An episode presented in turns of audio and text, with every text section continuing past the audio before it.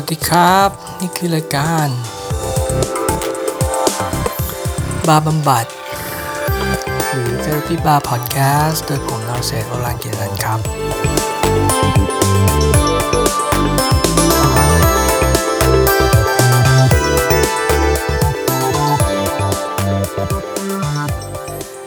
นี่ว่าช่วงนี้พอทำหลาย ๆ episodeมาแล้ว ไม่มีเรื่องเกี่ยวกับเรื่องบันเทิงเลย ซึ่งเอาจริงๆปกติก็ไม่ได้บันเทิงมากเนาะเพราะว่าเวลาพูดถึงหนังหรือพูดถึงอะไรในบาร์บำบัดเนี่ยมันไม่ใช่การรีวิวอะมันคือเอาจริงมันก็คือการสำรวจความคิดตัวเองว่าทำไมตัวเองถึงชอบเรื่องนั้นเรื่องนี้มากกว่าด้วยการวิเคราะห์มันอะเออ ก็กล่าวว่าไหนๆก็ไหนๆละเพราะว่าไปดูเรื่องโจ๊กเกอร์มาในที่สุด ซึ่งไม่ได้ที่แรกไม่ได้ตั้งใจจะไปดูในโรงเนาะแต่ว่าก็ไป ก็เลย เอ้ยแล้วมันชอบมากมันมันมีอะไรที่ทำให้พอดูไปแล้วหลาย ๆ วัน เออเราก็ยังคิดอยู่อะไรทำนองเนี้ยทำให้รู้แหละว่า เออ มันต้องมันต้องพูด มันต้องพูดเรื่องนี้แล้วแหละ มันต้องมันต้องมาวิเคราะห์กันแล้วแหละ ซึ่งก็ซึ่งจริง ๆ อะ หลาย ๆ คน อาจจะรู้อยู่แล้วเนาะว่าเรื่องโจ๊กเกอร์นี่ในสื่อไทยเขาก็จะมีประมาณบอกว่าเฮ้ยอย่าไปดูเลยมันจิตตกอะไรเงี้ยคนเศร้าส้อยเอออย่าอย่าไปดูอะไรนองเนี้ยแต่ว่าแต่ว่าคือปกติเป็นเวลาอ่านข่าวบันเทิง ส่วนใหญ่จะอ่าน อันมันเป็นภาษาอังกฤษแล้วมันไม่ค่อยเจอไงแต่ว่าเวลาถ่าย feed feed เอ้ย feed Facebook หรือว่า Twitter ในไทยอย่างเงี้ยมันดันเจอมันก็เลยรู้สึกว่าเออประหลาด แต่ว่าคือความคิดเห็นส่วนตัวนะ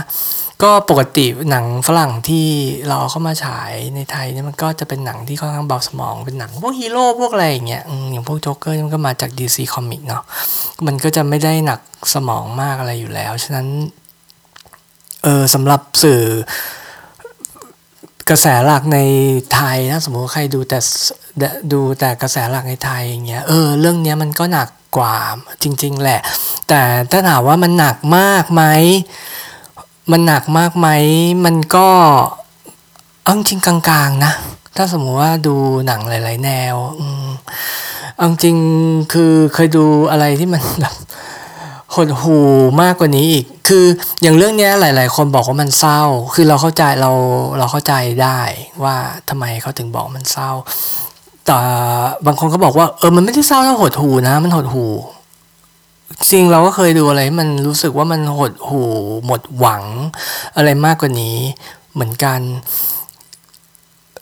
ยกตัวอย่างเช่นอย่างเรื่อง The City of God นะเนาะเออลองลองไปดูมันเกี่ยวกับ มันสร้างจากเบสออนเรื่องจริงมั้ง เกี่ยวกับแก๊งเออค้ายาที่เป็นเด็กในบราซิล สมัยสักยุคเจ็ดศูนย์อะไรเงี้ย โอ้โห เรื่องนั้นนะคือแบบ คือเรื่องนั้นดูแล้วหดหูมากจริง ๆ อาจจะเป็นเพราะมันเป็นเรื่องจริงไง แล้วเราพออย่างโจ๊กเกอร์เงี้ย เรารู้จักตั้งแต่เด็กว่ามันเป็นหนังสือการ์ตูน เราก็เลย เราก็เลยไม่ได้ ไม่ได้รู้สึกอะไรขนาดนั้น แต่ว่าอันนั้นมันก็เป็นเรื่อง เป็นเรื่องความหดหู่เนาะ หรือความเศร้า คือไม่รู้เหมือนกันนะ คิดว่าพอ เอออาจจะเป็นเพราะว่าเวลาเราดูไปดูหนัง เนี่ยเรา เรารู้สึกว่าเรา เข้าไปวิเคราะห์หนังมากคือจริงๆตอนตอนดูเราไม่ได้คิดอะไร เราจะแบบเออค่อยๆค่อยๆคิดแบบไม่ใช่แบบว่ามานั่งโอ้ยคิดให้เป็นเรื่องเป็นเรื่องนั้นเรื่องนี้ แต่ว่าพอดูเสร็จเงี้ยเออผมก็จะเป็นคนที่มานั่งถ้าสมมติมันมีอะไรน่าสนใจเนี่ยก็จะมาคิดคิดคิดว่าทำไมเขาถึงคิด แล้วทำไมเขาถึงพูดเรื่องนี้ในหนัง เพราะอย่าลืมนะว่าสองสามนาทีที่เราเห็นในหนังเรื่องหนึ่งอะที่มันผ่านแวบไปเนี่ย มันใช้เตรียมการนานมาก มันใช้คนแบบเป็นร้อยคนเพื่อที่ทำให้มันเสร็จออกมาเป็นสองสามนาทีเนี่ย แสดงว่ามันต้องมีความสำคัญอะไรบางอย่าง มันมีความหมายมากมายอะไรบางอย่างที่ที่เขาต้องลงทุนมันมากขนาดนั้น แล้วในทางกลับกันเนาะสมมติว่าหนังที่บอกว่าไม่ได้คิดอะไรมากก็สร้างออกมาแบบแป๊บแป๊บเดียวอะไรเงี้ยเออมันดูแล้วคือเรารู้อะเวลาเราเสพเราจะไม่รู้สึกเยอะเท่า แต่อย่างอะไรแบบเรื่องโจ๊กเกอร์เนี่ยถ้าคนที่ดูถึงรู้ว่ามันเศร้าหรืออะไรบางอย่างเนี่ยก็น่าจะสัมผัสได้ว่าเฮ้ยเออทั้งการแสดงทั้ง production เนี่ยเขาตั้งใจทำอะมันไอ้อย่างเงี้ยมันไม่บังเอิญนะมันอาศัยการ plan การออกแบบอะไรมาเยอะมากๆ แล้วเอออย่างที่ที่เวลาผมนั่งดูแล้วผมก็อาจจะไม่ค่อยจะแบบอินไปมากขนาดนั้น ยกเว้นแต่ตอนที่มันแบบว่าอุ้ยบิวพีคจริงๆอะไรเงี้ยมันก็น่าจะเป็นเพราะว่าเออเป็นเป็นคนชอบสังเกตเรื่องเกี่ยวกับการออกแบบตัวละคร การเล่าเรื่องการสร้างสตอรี่อาร์การการ การสร้างการใช้โครงสร้างการเล่าเรื่องเนาะจริงๆไม่ใช่เฉพาะกับหนังนะเฉพาะเอ้ยในในซีรีส์ในหนังสืออะไรเงี้ยผมก็สนใจว่าคนเราเล่าเรื่องไงให้มันแบบมันอย่างแรกคือต้องรู้เรื่องอย่างที่สองก็คือทำให้รู้สึกว่ามันมีความหมายมาก ๆอะไรเงี้ยเออจะจะเป็นคนสนใจไอ้พวกเทคนิคพวกนี้ก็จะสังเกตแล้วนอกจากนั้นไอ้พวกโดยเฉพาะพวกไอ้หนังที่มันซีเรียสซีเรียสเนี่ยส่วนใหญ่มันจะ base มันจะ มันจะ base on ความคิดอะไรบางอย่างหรือว่าปรัชญาอะไรบางอย่างของคนเขียนนะที่เขาอยากจะพูดอยากจะ discuss แต่ว่าเขาแสดงออกมาเป็นรูปแบบที่มันบันเทิงเนาะก็ก็ชอบเหมือนกันที่เราจะไปนั่งแกะดูว่าเฮ้ยมันมี philosophy อะไรที่มันที่มันซ่อนอยู่ หรือว่าไม่ใช่ philosophy แต่เป็น moral อย่างพวกจริยธรรมอะไรเงี้ยเออ ก็จะสนใจ ฉะนั้นตอนที่ดูโจ๊กเกอร์ถามว่าเศร้าไหมเนี่ยไม่เศร้าเลย ไม่เศร้าไม่เศร้า รู้สึกว่าน่าสนใจ รู้สึกว่าเออมันเป็นวิธีมันเป็นวิธีคิดพอวิธีเล่าเรื่องที่น่าสนใจ แต่ว่าพอก่อนที่จะไปดูหรือว่าหลังดูแล้วอะเราก็มี เราก็อ่านรีวิวบ้างอ่านมันผ่าน เพราะว่าถ้าเราอ่านแล้วมันไปเจอสปอยเลอร์เนี่ยเราก็จะ อยัวเนาะฉะนั้นเราก็ไม่ได้อ่านมากเออแต่ว่ามีมีอันนึงที่เราอ่านมันผ่านแล้วเราเห็น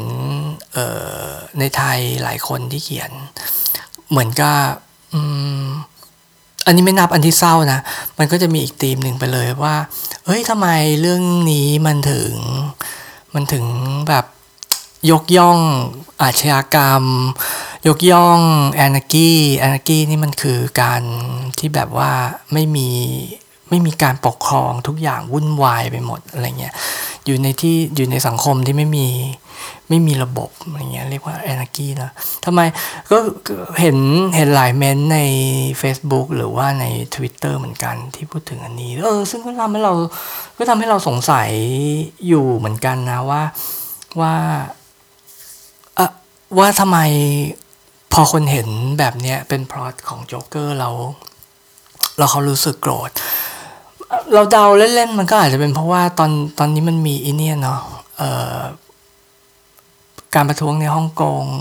ซึ่งเออผู้ประทังผู้ประท้วงเขาก็อ้างว่า เพราะว่าโอ้โหถ้าเศรษฐกิจอะไรการปกครองอะไรเป็นอย่างนี้ต่อไปเนี่ย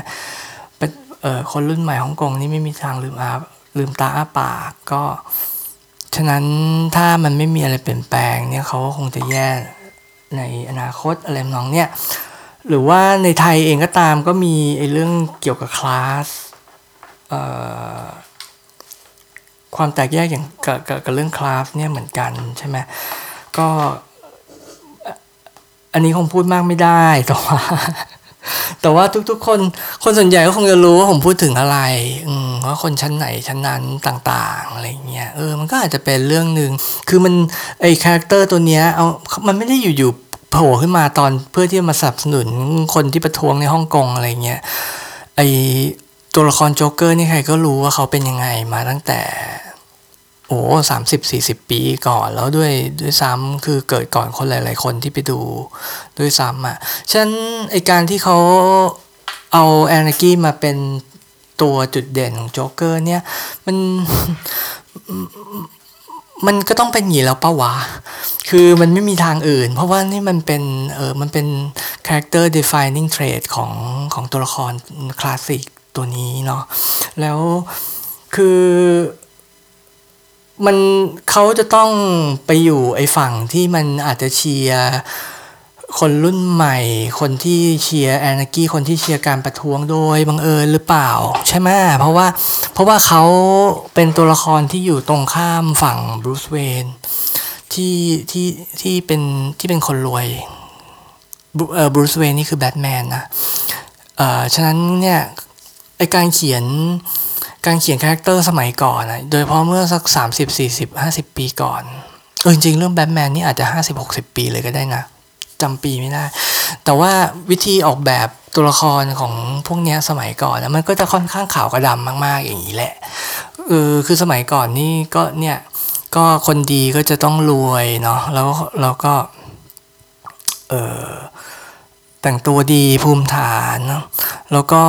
เป็นเครื่องหมายของความดีปกป้องทุกคนอะไรทำนองเนี้ยอืมฉะนั้นไอตัวฝั่งผู้ร้ายเนี่ยก็จะต้องกลับ ด้านทุกๆอย่างเลย ซึ่งโจ๊กเกอร์เนี่ยมันเป็นมันเป็นคลาสสิกเวเลนของของไม่สิแล้วมันไม่ใช่แค่เวเลนหรือตัวร้ายละ มันต้องเรียกว่าเนมิซิสมันเป็นแบบเป็นสุดยอดของฝั่งตรงข้ามของตัวเอกเนี่ย มันเป็นเพราะว่ามันสามารถกลับกันหมดได้ทุกอย่างแบบจริง ๆ แม้กระทั่งสภาพจิตใจ แต่ว่าแต่ว่ามันก็เหมือนกับในปรัชญาของเต่าอะที่ว่าทุกๆอย่างมันโคตรแตกต่างซึ่งซึ่งเชิงเนี่ยจริงๆมันไปด้วยกันไอ้เจ้าตัวละครที่เป็นฟอยล์เยอะขนาดเนี้ยคือเป็นเป็นฟอยล์นี่หมายถึงเป็นตัวละครที่เป็นวิธีการออกแบบตัวละครที่แสนจะตรงกันข้ามกัน แต่ว่าเรารู้ว่าเขาเป็นตรงข้ามกันเพราะว่าเขาเหมือนกัน อย่างแบทแมนกับโจ๊กเกอร์เนี่ยคืออย่างที่บอกเมื่อกี้ก็คือว่า สภาพภายนอกเนี่ยเขาต่างกัน แต่ว่าข้างในเนี่ยเขาเหมือนกันเลยก็คือว่าเขามีประวัติชีวิตตอนเด็กที่มันที่มันแย่แล้วเอาจริงอะคนที่พอโตแล้วยังมาแต่งตัวออกมาเป็นวิจิแลนตี้แล้วก็แบบว่าแต่งตัวประหลาดประหลาดวิ่งไปวิ่งมาตอนคืนอะไรยังไงกันไม่ทำอะไรพวกนี้มันก็มีความผิดปกติทางจิตอะเนาะ เออซึ่งฝรั่งเขาตอนหลังๆทีมเขียนเมื่อสักประมาณ 20 ปีหลัง ตั้งแต่แฟรงค์มิลเลอร์หรืออะไรอย่างนี้มาเขาก็เขาก็ขยายเอาเป็นขยายส่องส่องตรงนี้เลยอะว่า เฮ้ย ตัวละครเด่นๆ ทั้งหมดในแบทแมนจริงๆเป็นพวกที่พวผิดปกติทางจิต โดยเฉพาะบรูซเวนหรือเปล่าหรือยังไรอะไรอย่างนี้นะ ซึ่งเออมันก็ทำให้มันทำให้เราสนใจเพราะเราก็เออเราก็สนใจเรื่องเกี่ยวกับจิตวิทยาอะไรเงี้ยจริงๆ คนที่เขียนเล่าเรื่องคนที่ออกแบบคาแรคเตอร์เนี่ยเขาก็จะสนใจทั้งนั้นแหละ เพราะว่าเรายิ่งออกแบบเหมือนคนอะไรเงี้ยมันก็ยิ่งน่าสนใจ ก็ไม่รู้เหมือนกันก็อาจจะเป็นอย่างนั้นก็ได้อ่าแล้วตอนนี้ก็อันนั้นก็เป็นเรื่องหนึ่งที่เจอเนาะใน ใน feed โซเชียลไทยว่าทำไมมันถึงจะต้องไปสนับสนุนอาร์กีซึ่งซึ่งโดยส่วนตัวผมว่ามันมันมันก็ไม่ได้สนับสนุนอะไรมากขนาดนั้น คือผมไม่ได้รู้สึกว่าเขาสนับสนุนอะไรมากขนาดนั้นนะเพราะว่าปกติเนี่ย เวลาพวกในนิยายในซีรีส์หรือในหนัง ถ้าพระเอกสมัย ที่ถูกเขียนในสมัยใหม่นะ ต้องทำอะไรที่ไม่ดีเนี่ย มันมักจะต้องมีเหตุผลอะไรที่มัน justify ว่าจริง ๆ แล้วแต่ว่าอีกในอีกด้านหนึ่งมันก็ดีเขาก็ต้องทำอย่างนั้นอะไรนองนี้เนาะแต่ว่าในเรื่องโจ๊กเกอร์เนี่ยอะไรที่โจ๊กเกอร์ทำแล้วมันน่ากลัวมันไม่ดีเนี่ยหนังไม่ได้เขียน justify ว่าอ๋อจริง ๆ แล้วมันก็ช่วยไม่ได้ หรือว่าจริง ๆ แล้วเขาก็ทำดีในอีกแง่หนึ่งเออจริงก็เปล่าฉะนั้นนะผมว่าไม่ได้รู้สึกนะว่า ว่ามัน glorify anarchy ตรงไหน แล้วทุกๆ ครั้งที่มันที่โจ๊กเกอร์ทำอะไรที่ไม่ดีอะมุมกล้องหรืออะไรต่างๆเนี้ยมันไม่ได้สวยงาม มันไม่ได้มีมันไม่ได้มี คือจะบอกว่าในเรื่องนี้ถ่ายสวยมาก แล้วก็เออดนตรีเนี่ยจริง ๆ ดีมาก มีมีสกอร์บางตอนที่เขาตั้งใจให้มันเป็น มันฟังดูไฮคลาสเลยแหละ เนี่ย แต่ว่าไอตอนที่เขาทำไม่ดีเนี่ย มันไม่มีเลยนะ สังเกตสกอร์เนี่ยเปลี่ยน คือมันจะกลายเป็นคือลุคเนี่ยมันจะกลายเป็น something real ที่มันดูเหมือนกับแบบเฮ้ยเราพอดีเห็นทางทีวี หรือมีคนแอบถ่ายคลิปมา แล้วมันก็ไม่มีดนตรีบางทีอะไรมองเนี้ยเออลองไปสังเกต มันไม่ได้กรอยไฟอะไรตรงไหนเลยมันเหมือนดูคลิปอาชญากรรมที่ที่ช่องเล่าข่าวอะไรเขาชอบมาฉายกันด้วยซ้ำฉัน ผมโดยเออโดยส่วนตัวผมเลยไม่รู้สึกอะว่ามันว่าว่าเขาทำให้อารากี้มันแบบโอ้ยสวยงามเป็นที่น่าปรารถนาเปล่าอแล้วก็ต่ตอนนี้ก็มีอันอันนั้นเป็นฝั่งของฝีไทยเนาะที่ผมเห็นว่าเขาว่าว่าว่าว่ามันมีมันมีคอมเมนต์ที่น่าสนใจอันหนึ่งส่วนอีกคอมเมนต์อีกอันหนึ่งที่น่าสนใจในฝั่งของฝรั่งเนี่ยที่ผมอ่านอ่านเจออันหนึ่งอะก็คือว่า มีทฤษฎีขึ้นมาว่าเฮ้ยจริง ๆ แล้วเนี่ย เออ ลืมบอกไปเลยว่า ว่าจะฟังพอดแคสต์เนี่ยก็ก็สละชีพไปเลยนะ เพราะว่าสปอยเลอร์ อันนี้สปอยแหลกไม่ได้ตั้งใจไม่สปอยสปอยชิบหายวายวอดจริง ๆ อ่า ถ้ารู้แล้วต่อไปนี้ก็จะสปอยยิ่งหนักเข้าไปอีกนะครับ ก็ถ้าใครยังไม่ดูแล้วยังอยากดู ก็ตอนนี้ยังถอยกลับได้ก็ปิดพอดแคสต์นี้ไปก่อน อ่าปลอดภัยแล้วเนาะก็คงไปแล้วเนาะก็อ่าต่อเขาบอกว่าเฮ้ยจริง ๆ แล้วเนี่ยทั้งเรื่องอะอาจจะเป็นเกิดขึ้นในหัวของโจ๊กเกอร์คนเดียวก็ได้ เนี่ยผมแบบว่า เวลาผมได้ยินอะไรแบบเนี้ยแล้วด้วยความที่เราเป็นคนสนใจเรื่องเอ่อการเขียนเรื่องหรือว่าการเขียนบทอะไรอย่างนี้เนาะแล้วเออเราฟังแล้วเราไม่ชอบอะ เออ เพราะเราว่ามันเป็นมันไม่ใช่ คือถ้าสมมติว่าเขามันจะต้องเป็นพอยต์จริง ๆของของหนังหรือว่าของเรื่องอะไรที่เขียนนะว่าเฮ้ยตอนจบที่แท้ฝันไป หรือตอนจบที่แท้จินตนาการไปเองหมดเลยของตัวละครอะไรเงี้ยคือถ้าถ้าอย่างเงี้ยมันเหมือนคนเขียนนะมันทำลายงานตัวเองป่ะเขียนด้วยมือแล้วแบบว่า ใช้ตีนแมวที่เดินผ่านมาอย่างเงี้ยลบ ผมว่าใครที่แบบเคารพใครที่เขียนเรื่องใครที่เขียนนิยายใครที่เขียนอะไรเงี้ยน่าจะเข้าใจนะว่ามันมันไม่มีใครจะทำอย่างนั้นหรอกแล้วมันก็ไม่คูลด้วยทฤษฎีอย่างเงี้ยคือทุกอย่างที่มันเกิดมาวุ่นวายหมด ถ้ามันไม่เกิดถ้าจริง ๆ แล้วมันไม่เกิดขึ้นอะอ้าวแล้วเราต้องตกใจเราต้องเศร้าเราต้องหดหู่กับอะไรอะ ก็ไม่มีดิ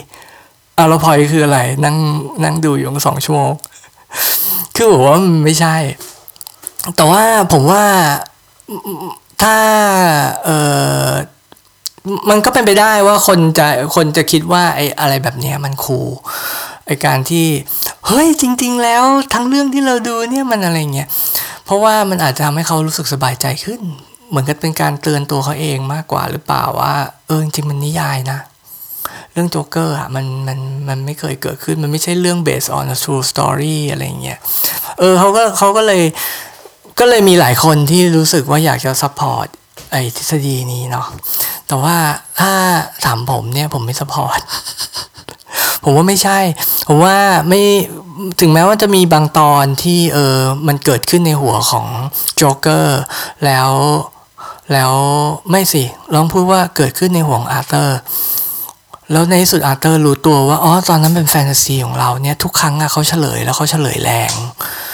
เขาจะเขาไม่ปล่อยแล้วเขาเอาตอนที่เฉลยเนี่ย เป็นตอนที่แบบว่าฮุกหมัดใส่หน้าคนดูฉะนั้นเนี่ยถ้าสมมติมันจริงอะตอนหลังเขาบอกเราแล้วละแล้วมันจะต้องโหดกับจิตใจเราฉะนั้นถ้าสมมติว่าในศาสตร์ของ storytelling เนาะวิธีการเล่าเรื่องอะไรเงี้ยหรือการเขียนนิยายการเขียนบทเนี่ย มันจะมี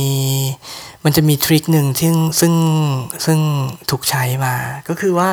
ก็คือว่าเวลาที่เราเล่าเรื่องเราดูเรื่องหรือว่าเราดูนิยายอ่านนิยายเงี้ยเราสังเกตว่าจะมีคนหนึ่งอะที่เล่าเรื่องอยู่ไอ้เรื่องส่วนใหญ่เนี่ยมันก็มักจะเป็นเป็นตัวเอกนั่นแหละ ในมุมมองของใคร เล่าในมุมมองของใคร แล้วเราก็จะถือว่าคนนั้นนะเป็นคนเล่าเรื่องถูกไหมอย่างเช่นว่าเอ่ออย่างเช่นเรื่องเรื่องนี้ก็คือว่าคนที่เล่าเรื่องก็คืออาร์เตอร์ เพราะว่าเราตามติดชีวิตเขาเขาเขาเป็นตัวนำไปตลอดแทบมันก็ไม่เคยมีตัดไหนที่เขาไม่อยู่ในนั้น ทุกอย่างเนี่ยเล่าจากมุมเขาฉะนั้นเนี่ยเขาเป็นคนเล่าเรื่องนี้ให้เราฟัง ส่วนเรื่องอย่างอาเกมออฟทรอนคนเล่าเรื่องเนี่ยเขาก็มีหลายคนจะกลายมาหลายคน เพราะเราสังเกตว่าเฮ้ยแต่ละตัดเนี่ยมันก็จะมีตัวเอก เป็นต่างๆกันนะ เดี๋ยวตัดอันนี้ก็เป็นเอ่อ The Master of Dragon เดี๋ยวตัดอันนี้ก็จะเป็น Jon Snow เดี๋ยวตัดอันเนี้ยยิ่งในหนังสือนะยิ่งชัดเพราะว่าเขาจะตั้งชื่อบทอะเป็นชื่อของเป็นชื่อคนตัวละครที่เป็นตัวเอกนั้นอยู่ ฉะนั้นเนี่ยตอนแต่ละตอนนี้ก็จะเป็นแบบว่าชื่อจอห์นหรือว่าชื่อเดเนเรสหรือว่าชื่ออาร์ยาอะไรทำนองนี้ไปเลย ไอ้พวกเนี้ยมันเป็นเพราะมันเป็นสตอรี่มันเป็นเครื่องมือของการเล่าเรื่อง คนเล่าเรื่องเป็นเครื่องมือของการเล่าเรื่องและมันจะมีทริคหนึ่งที่เขาใช้กันอยู่แต่แต่มันใช้ได้ไม่บ่อยเพราะถ้าใช้บ่อยเนี่ยคนจะเบื่อเขาเรียกว่า เป็นทริคที่เรียกว่าออของฝรั่งเขาเรียกว่า unreliable narrator ก็คือว่าจริงว่าคนเล่าจริง ๆ แล้วคนเล่าเนี่ยไม่สามารถเชื่อถือได้ อืม งงไหมอ่าอย่างเช่นเรื่อง The Sixth Sense เนี่ยเอาไปใช้แล้วนั่นเป็นครั้งแรกที่ผมว่ามันทำให้คนน่ะต้องมาคอยหวาดระแวงพารานอยกันใหญ่ว่าเฮ้ยเรื่องนี้ในที่สุดมันเกิดขึ้นจริงหรือเปล่า เพราะว่าเพราะว่าตัวเอกที่เล่นโดยบรูซวิลลิสในเรื่อง The Sixth Sense เนี่ยตอนหลังอะปรากฏว่าเขาไม่รู้ตัวว่าเขาตายแล้ว อันนั้นน่ะมันก็เลยเป็นทริคที่ มันตอนนั้นคนตอนนั้นคนยังไม่ได้เห็นทริคนี้เยอะเนาะก็ก็มันได้ผลทีเดียวละมันก็คนก็ตกใจอะไรต่างๆ แต่เออแต่เนี่ยสังเกตว่าก็คือสังเกตว่าตัวละครบรูซ วิลลิสเนี่ยถึงเล่าเรื่องมาเนี่ยเขา unreliable เพราะว่าจริงๆอะเขาไม่รู้ตัวเขาเอง หรือว่าอย่างเรื่องเอ่อซีรีส์เนาะอีกเรื่องหนึ่งเมื่อไม่นานนี้เอ่อมิสเตอร์โรบอท เอ่อไม่รู้ว่าใครดูหรือเปล่า เรื่องนี้ดูยากดูยาก ถึงแม้ดูเป็นแปลดูมีซับภาษาอังกฤษก็ยังดูยากทั้งที่ไม่ได้เป็นเป็นละครพีเรียดแต่ว่ามันก็จะมันจะพูดเกี่ยวกับเรื่องนี้เหมือนกันเรื่องอ n นากี้เรื่องเกี่ยวกับ justice อะไรเงี้ยเหมือนกัน แต่ว่าซีซั่นสองหรือสามเนี่ย ในสุดเขาก็เป็นเขาเปิดเผยตัวเองว่าเป็น unreliable narrator เหมือนกัน คือเราดูมาแล้วเขาไม่รู้ตัวว่าเขาบ้า ซึ่งมันคล้ายเรื่องนี้มาก เรื่องเรื่องโจ๊กเกอร์เออจะบอกว่ามิสเตอร์โรบอทเนี่ยก็ดังในหมู่ geekหมู่เนิร์ดนะซึ่งก็เป็นพวกแฟนหนังสือการ์ตูนอะไรเงี้ยก็อาจจะทำให้คนหลาย ๆ คนที่เป็นแฟนแบบ hard die-hard fan ของหนังแนวนี้ก็เลยคิดไปว่าเฮ้ยโจ๊กเกอร์จะเป็นอีกเรื่องหรือเปล่า ที่ใช้ trick เอ่อ unreliable narrator หรือเปล่า อืม คือผมก็ผมไม่เห็นด้วย แล้วก็ ถ้าผมว่าถ้ามันจริงก็คือเขาใช้หมัดนั้นนะฮุกเราเป็นครั้งที่สามละเพราะว่าเขาใช้วิธีนั้นนะสองครั้งในเรื่องเนาะก่อนก่อนที่มันจะจบฉะนั้นอันสุดท้ายเนี่ยพอเขาแบบว่าไงล่ะ ยอมรับแล้วว่าตัวเองอะเป็นเป็นโจ๊กเกอร์คือหลุดจิตหลุดละออกไปจากความเป็นจริงละ หนีออกไปจากโลกมนุษย์และความเป็นจริงละยอมรับว่าเขาเป็นโจ๊กเกอร์แล้วเนี่ยคือเขาไม่ใช่ unreliable narrator แล้ว ถูกไหมถูกไหมเพราะว่าทั้งทั้งเรื่องเนี่ยตั้งแต่แรกเขาก็สอเขาก็ต่อสู้กับอะไรมาเนาะว่าเออเขาควรจะยอมรับความจริงข้อนั้นข้อนี้ไหมอะไรต่างๆ แม่เขาสอนว่าเขาต้องทำอย่างนั้นอย่างนี้อะไรอืมอ่าก็เลยก็เลยคิดว่า เขาไม่เขาไม่ใช่เขาไม่ใช่ unreliable narrator แน่นอน เรื่องพอตอนจบเนี่ยก็คือทั้งเรื่องเกิดเกิดขึ้นอย่างที่เราเห็น แล้วอีกเรื่องหนึ่งที่ว่าที่ผมว่าน่าสนใจในในในพล็อตเนี่ยก็คือเรื่องความความมีตัวตนของโจ๊กเกอร์ซึ่งซึ่งผมเอาจริงผมชอบไอผมผมชอบเรื่องโจ๊กเกอร์หนังเรื่องโจ๊กเกอร์เรื่องเนี้ยมาก อาจจะเป็นเพราะว่า คือในช่วง 20 ปีผ่านมาเนี่ย เราต้องยอมรับเนาะว่าไอ้หนังซูเปอร์ฮีโร่เนี่ยมันเยอะมาก แล้วพอมันมาถึงจุดหนึ่ง เมื่อสักห้าหกปีก่อนเลยเนี่ย คนก็เริ่มเบื่อแล้ว เพราะว่าถ้าสมมติจะเริ่มฮีโร่ใหม่ หรือว่าเริ่มตัวร้ายใหม่ มันจะต้องเริ่มด้วย origin story ว่าเออเขามาเป็นยอดมนุษย์ได้ไง ซึ่งมันน่าเบื่อมาก แล้วขนาดแฟนหนังพวกนี้ก็ยังน่าเบื่อมาก ก็ยังก็ยังไม่ชอบ พอถ้าเราสังเกตว่าหนังเรื่องหลังๆที่ออกมาเขาก็จะกระโดดข้าม Origin Story ไปเลย แต่ว่าแต่ว่า พอเป็นเรื่องโจ๊กเกอร์เนี่ยเขาดันทำแล้วคือ ผมคิดว่าเขาคงจะคิดแล้วแหละว่า ถ้าสมมติว่ามันไม่ทำเรากระโดดไปที่ความบ้าคลั่งของโจ๊กเกอร์เลย ซึ่งทุกคนรู้จักอยู่แล้วอะมันครั้งนี้มันเฉยๆแล้วมันมันกันว่ากลับกัน เนาะเพราะว่าคนก็รู้อยู่แล้วว่าโจ๊กเกอร์บ้าขนาดไหน เพราะตอนนั้นฮีธ เลดเจอร์ก็เล่นได้ดีมากแล้วก่อนยุคก่อนยุคนั้นอีกตอนสมัยแบทแมนเป็นแค่ละครตลกตลกอะไรเงี้ยคนก็รู้ว่ามันแบบหลุดโลก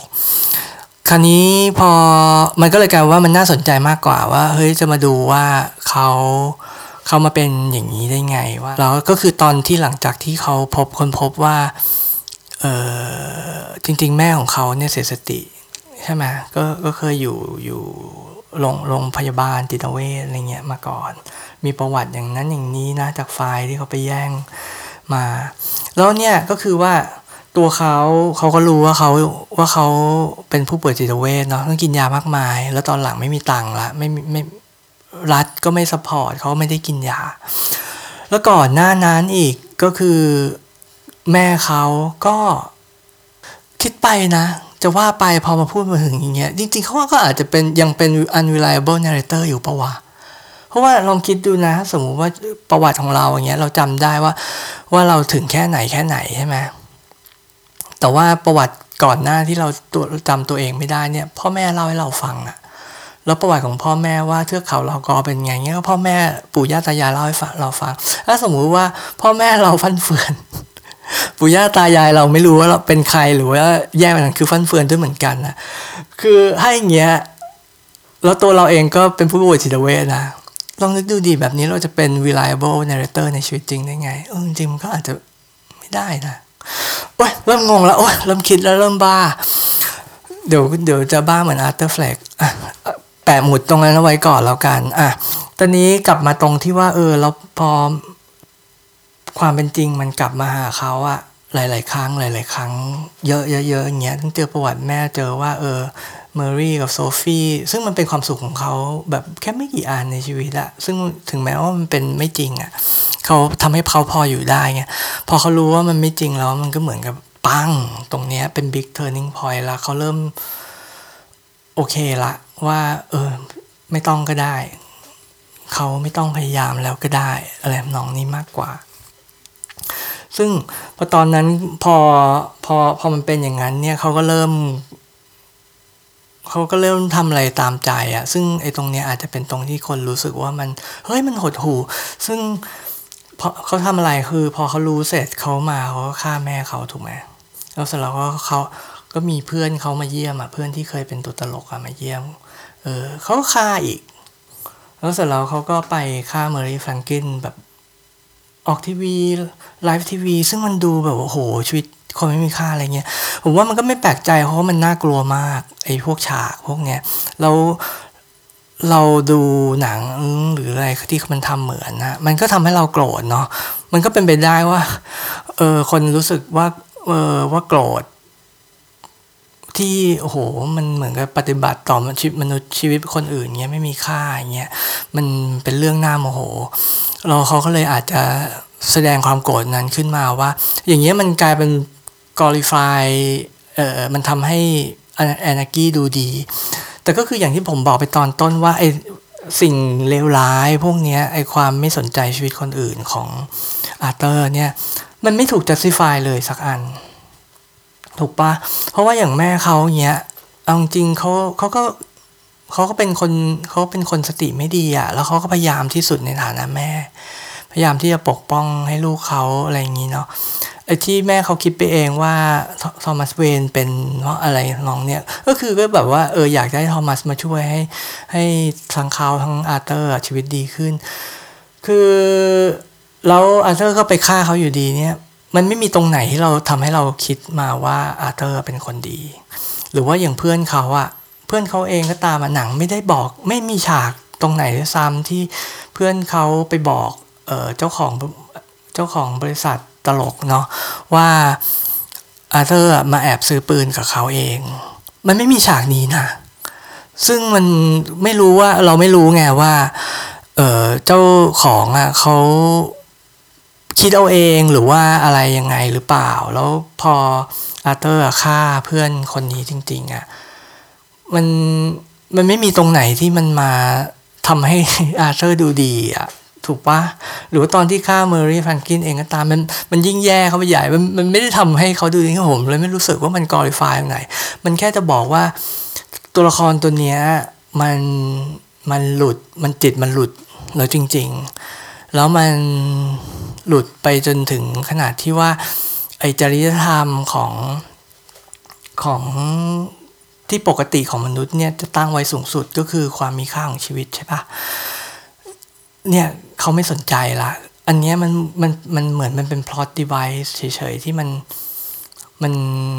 เล่าเพื่อให้แสดงให้เห็นว่า character ตัวนี้มันจิตมันหลุดไปแล้วจริงๆที่สุด เป็นตัวละครที่จิตหลุดที่สุดเท่าที่ใครอาจจะเคยอ่านอะไรมาก็ตามอืมมันอาจจะเป็นอย่างนั้นมากกว่าแล้วที่ผ่านมาโจ๊กเกอร์มันเป็นการ์ตูนอะไรเงี้ยคนอาจจะจำว่าเป็นการ์ตูนมีความเป็นการ์ตูนอยู่คนนี้ก็สร้างให้มันเหมือนกับเป็น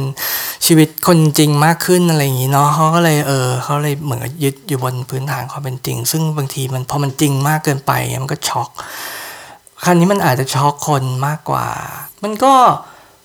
มันก็มันมันก็เลยมันก็ผมว่ามันก็เลยอาจจะทำร้ายจิตใจหลาย ๆ คน เพราะซึ่งเอาเพราะซึ่งเอาจริง ๆ แล้วเนี่ยไอ้เรื่องละครอะไรก็ตามที่มันมีเอ่อผู้ร้ายบ้าๆหรือว่าโอ้ฆ่าคนเยอะกว่านี้อีกนะ คือแบบว่าจุดไฟเผายิงจรวดใส่หรือ อะไรก็ตามพวกนี้มันน่ากลัวกว่าอีกอะแต่คนเราก็ดูแล้วก็เราก็เฉยๆเนาะในในโรงหนังอะเออมันก็จริงๆมันก็ไม่ต่างกันปะวะเราเราเห็น เราเห็นหนังสงครามอวกาศหรืออะไรเงี้ย คนยาวอากาศถูกยิงตายเป็นเบื่อๆอะไรเงี้ยมันก็คนก็ตายเหมือนกัน มันก็เป็นนิยายเหมือนกันโจ๊กเกอร์ก็เป็นนิยาย แต่นนั้นเรากลับไม่โกรธจริงๆมันแต่พอเราโกรธเมื่อในเมื่อ เอ้ยแค่ตอนที่ว่ามันถูกเอาแว่นขยายมาขยายใส่ใกล้ๆขนาดเรื่องโจ๊กเกอร์เนี่ย ผมเลยว่ามันเออมันเป็นความบริเลียนมันเป็นความยอดเยี่ยมของของคนที่ทำ หนังเรื่องนี้นะ มันแบบโหคือจะสร้างเอมพัตตีไงให้ให้ชัดเท่าว่าคนดูแม่งรู้สึกเองแล้วเลยอะว่ามันไม่แฟร์ว่าถ้าจะมีตัวละครตัวไหน แม้ว่าเขาจะเคยทำไม่ดีนิดนึง ก็ต้องตายอะไรเงี้ยเออ มันเป็นผมว่ามันเป็นความมันเป็นความสำเร็จทางด้าน ไม่รู้สิ เออจริยธรรม การสร้าง empathy ในจริยธรรมแบบนี้แบบเอออย่างไม่เคยเป็นมาก่อนหรือเปล่าเออมันอาจจะเป็นส่วนหนึ่งนะที่ทำให้ผมชอบชอบเรื่องนี้มาก ๆ เออแต่ด้วยความที่มันเป็น origin story ของโจ๊กเกอร์ซึ่งมันไม่ได้อยู่เดี่ยวเดี่ยวโดด มันต้องเป็นเอ่อตัวร้ายที่สุดของแบทแมนอะมันก็ต้องเล่าตรงนี้ด้วย ถ้าก่อนไปดูหนังอะผมนึกอะไรไม่ออกเลย ว่ามันจะไปเกี่ยวกับเรื่องแบทแมนหรืออะไรอย่างนี้ได้ยังไงโดยที่โดยที่ไม่ได้ใช้ท่าเก่าๆ ซึ่งเราเห็นมันในการ์ตูนทุกรูปแบบของแบทแมนหรือหนังทุกรูปแบบแบทแมนหมดแล้วอะ่ะคือทุกทุกแง่มุมมันน่าเบื่อหมดแล้ว แล้วมันไม่สมเหตุสมผลอะไรขนาดนั้นคนที่ไม่รู้จักกันคนแค่คนจนกับคนรวย อะไรมันจะต้องเกลียดกันถึงขนาดคือมันมันไม่มีเหตุผลเนาะแต่ว่าเรื่องเนี้ยเขาก็แบบโอ้โหมันทำให้แบบ มันทำให้มีเข้ามาได้อะแล้วมันเป็นอะไรที่มันค่อนข้างตรงกับความขัดแความขัดแย้งจริยธรรมในโลกของความเป็นจริงนะ อันนึงอะที่ผมเห็นชัด น่าจะเป็นเรื่อง life กับ justice dilemma ซึ่งเออไอตรงนี้คืออะไร คือ ในวิชาจริยศาสตร์เนาะไอเออจิบน้ำหน่อยเขาบอกว่า อะไรที่มันแบบว่าเป็นเป็นสิ่งที่เอ่อบอกว่าอะไรเป็นความดีงามในในในในใจของคนเนี่ยเอ่อมันมันมันก็จะมีเรื่องมันก็จะมีสิ่งนั้นสิ่งนี้อยู่มากมายแหละ อย่างเช่นว่าเออความอะไรอะความความเท่าเทียม ความเอ่อความรักษาสัจจะความซื่อสัตย์ความเอ่อความยุติธรรมเอ่อการเห็นคุณค่าของชีวิตคนอื่นเออหรือหรือหรือง่ายๆ มันก็คือไอ้พวกประมาณแบบเทนเขาไอ้บัญญัติสิบประการหรือว่าสี่ห้าอะไรพวกเนี้ยไอ้พวกเนี้ยคนไม่ว่าวัฒนธรรมไหนก็จะถือว่า เออมันมันเป็นเรื่อง มันเป็นเรื่องดีนะฉะนั้นมันเป็นก็เป็นเรื่องที่จริยศาสตร์เขาศึกษากัน แล้วแต่ว่ามันก็จะมีบางอันอะที่มันเป็นเอ่อเป็นอันที่คนยกไว้ว่ามันสำคัญอันดับต้นๆ แต่ว่าด้วยความที่มันเป็นจริยศาสตร์นะมันไม่ใช่คณิตศาสตร์ หรือว่าเป็นวิทยาศาสตร์เนาะใช่มันวัดไม่ได้ว่าอะไรมันอยู่เหนืออะไร มันบอกไม่ได้เสมอว่าบางอย่างมันอยู่เหนือกว่า อีกอย่างเสมอไป เนี่ยมันทำให้ทะเลาะกัน อย่างเช่นอย่างเช่น อย่างเช่นในเรื่องอย่างเช่นในเรื่องเนี้ยคือเอาเอาเอาจริงนะถ้าสมมติใครบอกว่าเทพนิยายกรีกเนี่ยจริงๆแล้วเป็นนิทานที่เล่าเกี่ยวกับไซกีหรือว่าจิตใจของมนุษย์มากกว่าเรื่องอภินิหารเนี่ยก็อันนี้ก็เหมือนกัน ก็คือว่าไอ้ไอ้พวก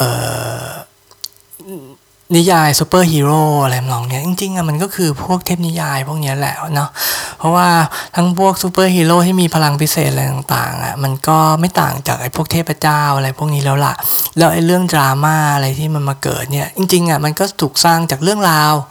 ของมนุษย์ความขัดแย้งในจิตใจของมนุษย์เนี่ยแหละอย่างยุคไอยุคหลังๆที่พวกการ์ตูนพวกฮีโร่พวกเนี้ยมันซีเรียสขึ้นมามากๆอะ่ะ พอยที่เขาเอามาเล่าเพื่อเป็นจุดขัดแย้งของตัวเอกกับตัวร้าย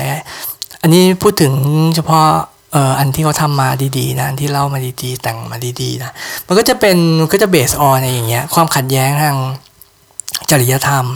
เพราะว่าสมัยก่อนเนี่ยมันง่ายมาก มันแค่มีจริยธรรมอันเดียวแล้วมาขัดแย้งกันอย่างเช่น อย่างเช่นความยุติธรรมก็คือว่าตัวร้ายออกมาสร้างความอายุติธรรม เสร็จพระเอกมาพระเอกชั้นอายุติธรรม เอจบเออไม่มีปัญหาไม่มีอะไรถูกไหมก็คือข้างหนึ่งชั่วไปเลยขาวไปเลยอีกข้างหนึ่งเลวไปเลยดำไปเลยอะไรอย่างเงี้ยง่าย แต่ว่าในยุคสมัยที่ชีวิตคนมันซับซ้อนขึ้นเนี่ยแล้วก็รู้เรื่องของคนอื่นมากขึ้นในยุคของอินเทอร์เน็ตเนี่ยไอ้การเล่าเรื่องแบบขาวดำอย่างเงี้ยมันน่าเบื่อละคนรู้ละว่ามันไม่เหมือนจริง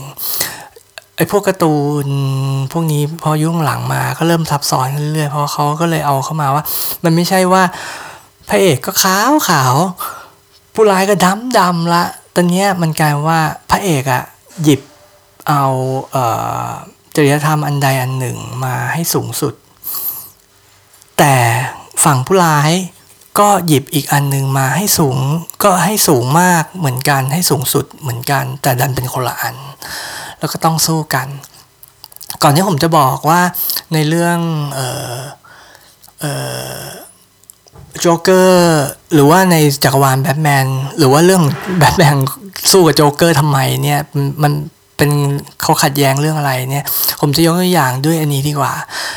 เอ่อ Marvel Civil War ซึ่งในหนังสือเนี่ยเขาก็ขัดกัปตันอเมริกากับไอรอนแมนอะเขาขัดแย้งยิ่งกว่าอีกนะเขาขัดแย้งยิ่งกว่าในหนัง อันนี้เท่าที่อ่านมานะผมไม่ได้อ่านละเอียด แต่ว่าก็เหมือนกันเขาใช้จริยธรรมที่มันต่างฝ่ายต่างมีจริยธรรมที่มันขัดแย้งกันเขาเลยกลายเป็นว่าอยู่ฝ่ายตรงกันข้ามกัน ซึ่งทั้งสองอันนะสำคัญทั้งคู่มันทำให้คนอะเอ่อ แตกแยกด้วยเหมือนกันรู้สึกไปด้วยกับดราม่าคือมันก็ทำให้ผู้อ่านหรือผู้ชมมาบางคนอยู่ฝั่งไอรอนแมนผู้ชมหรือผู้อ่านบางคนก็อยู่ฝั่ง กัปตันอเมริกามากกว่า คือทีแรกอะกัปตันอเมริกาเขาก็เนาะเขาก็เป็นแบบว่าอุ้ยกูดบอยคือทำทุกอย่างเป็นเด็ก perfect แล้วก็รักชาติอะไรต่างๆอะไรทำนองเนี้ยแล้วทีแรกอะเอ่อโทนี่สตาร์กหรือไอรอนแมนเนี่ยเขาก็เขาก็มีเขาก็มีความ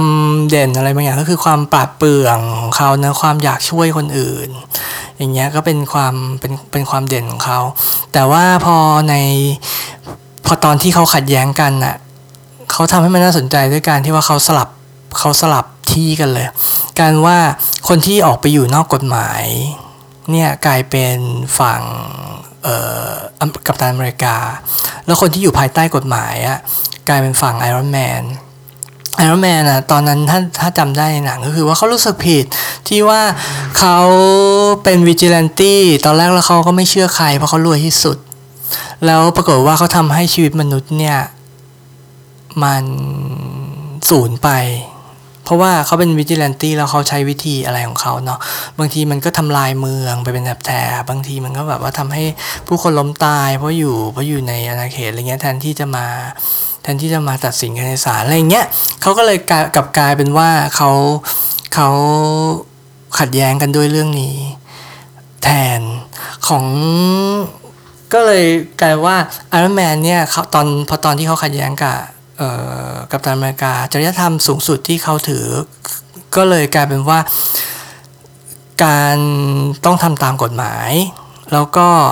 ลองมาก็คือน่าจะเป็นเรื่องการเคารพชีวิตมนุษย์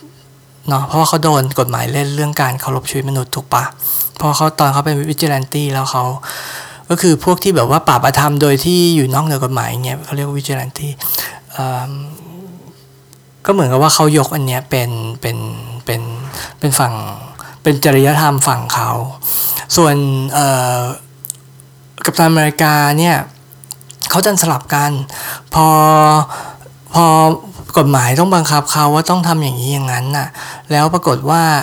เพื่อนเขาซึ่งก็คือเออ The Winter Soldier เนี่ยเขาบอกว่า เฮ้ย เดี๋ยวสิ ตอนนั้นเพื่อนของฉันเนี่ย ถูกสะกดจิตหรืออะไรบางอย่างนะที่ถูกควบคุมโดยไอ้น้ำยาประหลาดของโซเวียตเนี่ยทำให้ออกไปทำชั่วต่างๆเนี่ยอันเนี้ย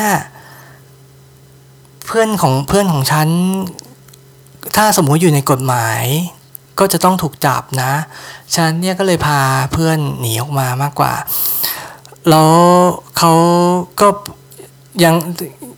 ยังเป็นศัตรูกับองค์การลับอะไร ซึ่งเขารู้เขายังสืบออกไปอะซึ่งเขาคิดว่าถ้าสมมติอยู่ภายใต้กฎหมายเนี่ยเขาทำงานอย่างเงี้ยไม่ได้เขาก็เลยต้องออกมาข้างนอก ก็เลยกลายเป็นว่าจริยธรรมของเขาเนี่ยต่างชุดจริยธรรมของเขาต่างจากเอ่อไอรอนแมนละ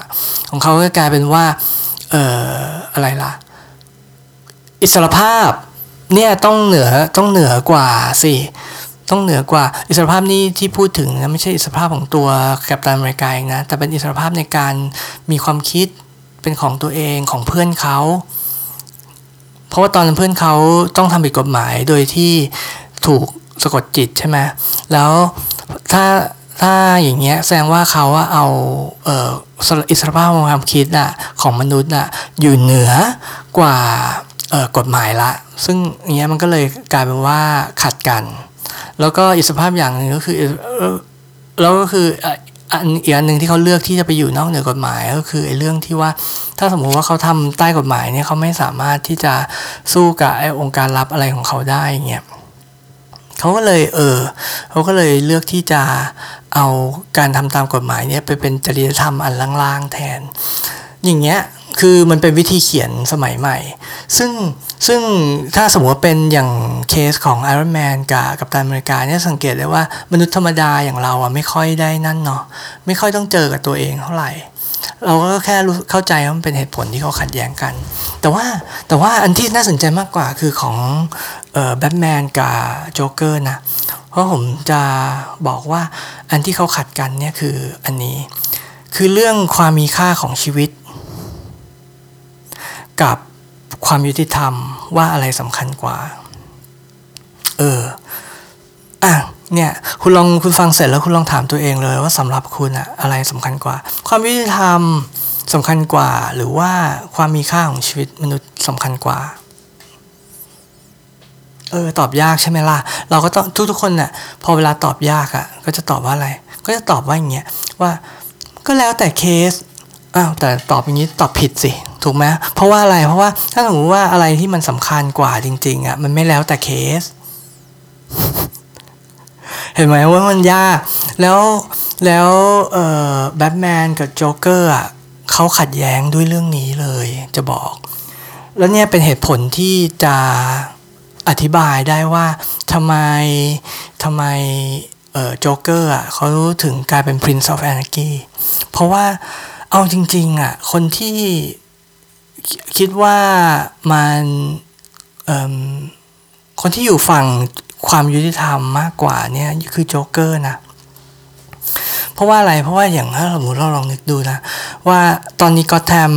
ซิตี้เนี่ย เต็มไปด้วยอาชญากรรมมากมายเมืองสกปรกอะไรต่าง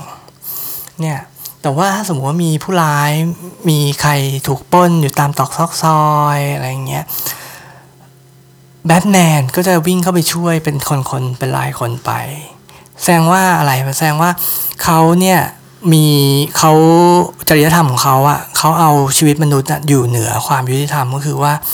ทุกคนควรจะได้รับสวัสดิภาพที่ดีพอๆกัน ถูกปะแล้วด้วยความที่แบทแมนเองเนี่ยเป็นบรูซเวนซึ่งจริงแล้วรวยเนี่ยอะโอเคเขาก็ทำการกุศลหรืออะไรอย่างเงี้ยแต่จริงๆอะมัน มันก็ไม่พอเพราะว่าคือมันก็ไม่ใช่มันก็แบบเขาก็ยังเขาก็ยังปล่อยให้มันเป็นอย่างนั้นนะแล้วถ้าอย่างนั้นน่ะเอ่อการปกครองกรมการปกครองของกอตแทมซิตี้อะมีไว้ทำไม ใช่ไหมเขามาไล่จับผู้ร้ายอยู่บนถนนแบบพวก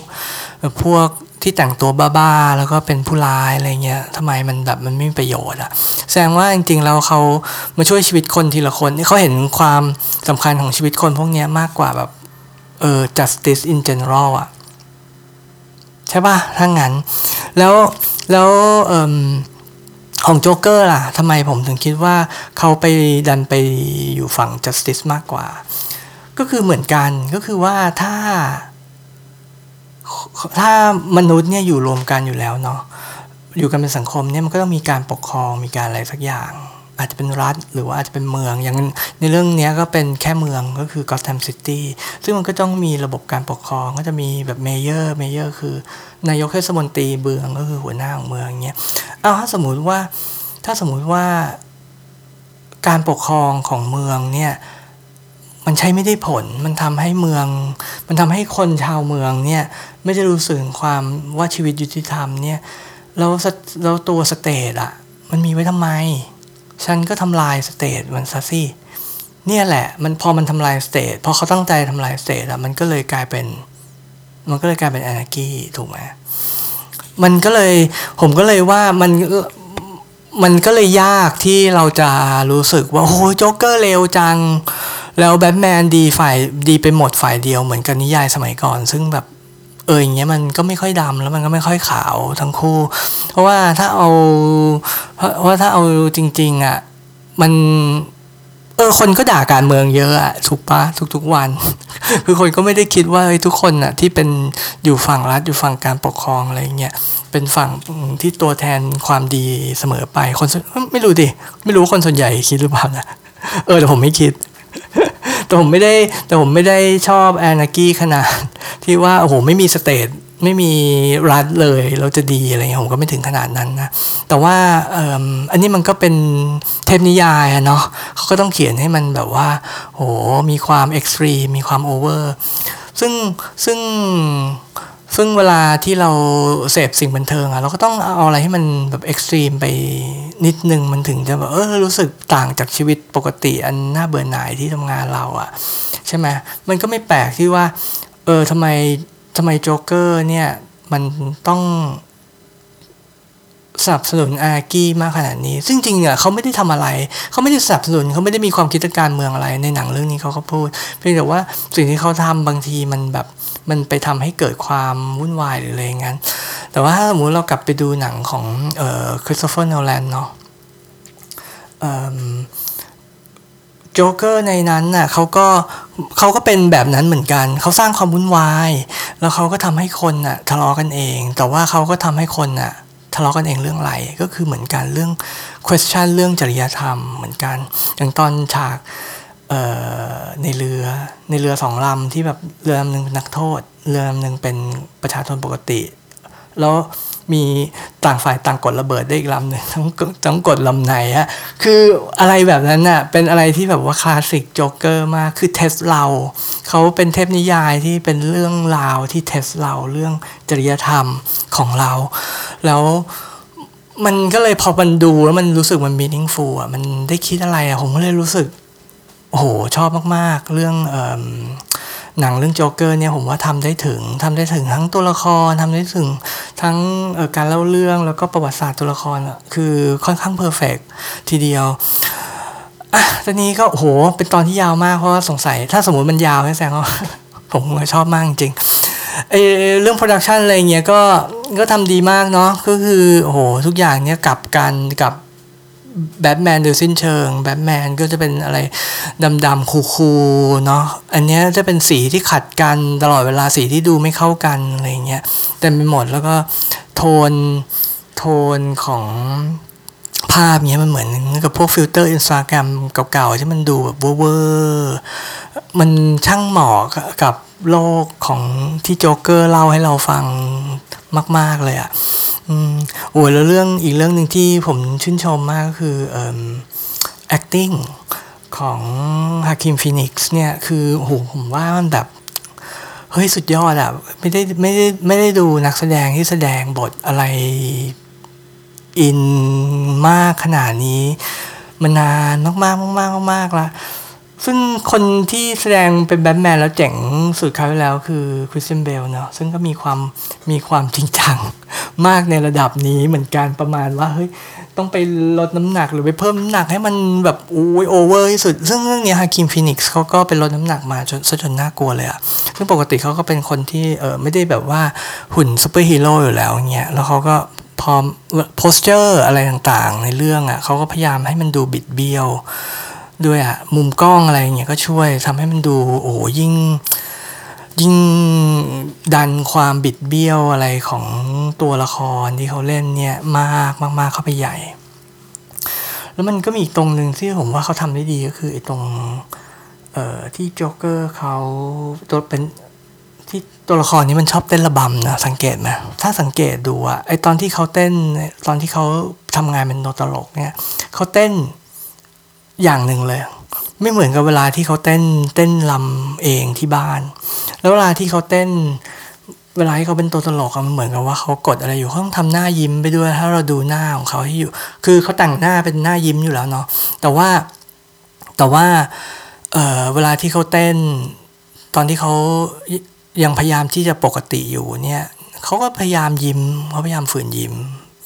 แต่ว่าเวลาที่เขาเต้นเองที่บ้านหรือว่าตอนหลังจากที่เขาเป็นโจ๊กเกอร์แล้วว่าเขาไม่ยิ้มแบบนั้นแล้วอะเออถ้าสมมติว่าพยายามดูหน้าเขาที่อยู่ไอ้ข้างใต้ลิปสติกใหญ่ๆอะมันมันมันมันดูค่อนข้างน่ากลัวเหมือนกันนะ แล้วไอ้ตอนหนึ่งที่รู้สึกว่าน่ากลัวก็คือ เออไงล่ะ อตอนที่เขาเขาฆ่าคนรวยสามสามคนในรถในรถไฟครั้งแรกอะที่แรกอะผมก็งงนะตอนแรกเพราะนั้นมันคือมันเป็นตอนต้นต้นเรื่องนะผมก็งงนะว่าทำไมมันจะต้องแบบว่าตกใจ แล้วก็หนีคือมันยิงคนสุดท้ายในสายรถไฟใช่ไหมแล้วมันก็หนีมาก็หนีคนหนีคนมากมายมาจนถึงตรงที่ไม่ค่อยมีคนแล้วเข้าไปในห้องน้ำสาธารณะ ซึ่งมันแบบเหมือนกับเงียบมากเหมือนกับไม่มีใครเลยอะแล้วจู่ๆนางก็เต้น นางก็เต้นเหมือนกับแบบเป็นเต้นแบบช้าๆ เหมือนบัลเล่แบบสวอนเล็กสวยๆ ตอนที่มันแบบว่าดราม่ามากๆอะไรเงี้ย ตอนที่นั่งอยู่ในโรงผมไม่เข้าใจเลยอะว่ามันทำอะไรของมันวะ มันเกี่ยวอะไรกับทั้งเรื่องเนี่ย แต่ว่าพอตอนที่ดูจบแล้วอะถึงจะเข้าใจว่าทำไมทำไมมันทำแบบนั้น ก็คือว่า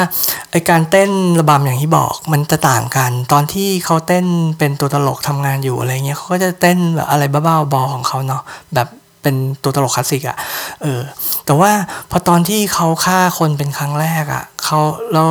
เขาสึกว่า เนี่ยเขาเริ่มชอบ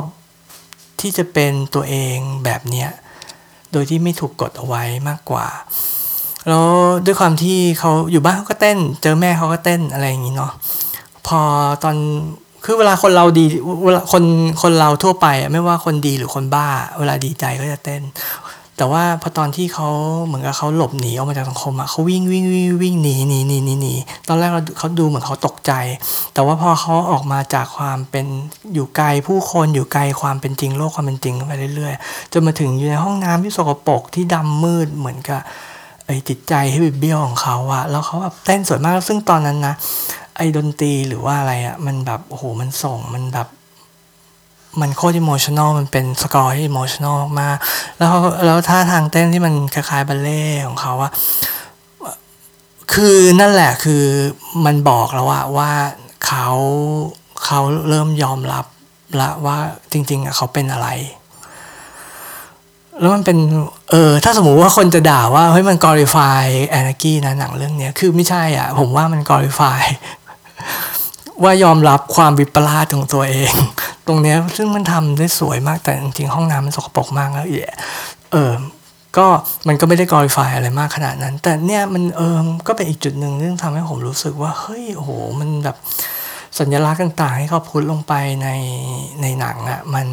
โอ้โหมันดีป่ะ คือก็ไม่รู้เหมือนกันนะว่าเดี๋ยวพอคนสร้างเขาอธิบายเขาอธิบายอย่างนี้หรือเปล่าแต่ว่า เออนั่นก็เป็นอันอันนี้ก็เป็นอันที่ผมที่ผมเออรู้รู้รู้สึกว่าจับมาได้จากจากจากหนัง แล้วก็รู้สึกว่าเออมันทำให้ชอบหนังเรื่องนี้มาก ๆ ในความลึกความอะไรของมันอโอเคก็โห ตอนนี้เป็นตอนที่ยาวมาก แต่ก็เป็นตอนที่เออ เออก็ค่อนข้างเขาก็น่าจะเข้าใจได้เนาะก็เออชอบหนังเรื่องนี้จริงๆ ก็เลยมาคุยมาวิเคราะห์ให้ฟังตอนนี้ก็ถ้าสมมุติว่าใครมีคอมเมนต์หรือว่ามีคำถามอะไรก็แน่นอนยังสามารถมาฝากไว้ได้ที่หน้าพอร์ตบีนของพอดแคสต์หรือว่าบน Facebook YouTube แล้วก็ Twitter ของบาบำบัดได้เสมอนะครับ ก็อยากจะให้เข้ามาคุยกัน สำหรับตอนนี้ก็โอ้เกือบชั่วโมงละโอเค พอแค่นี้ก่อนเอาไว้พบกันใหม่ตอนหน้าครับ สวัสดีครับ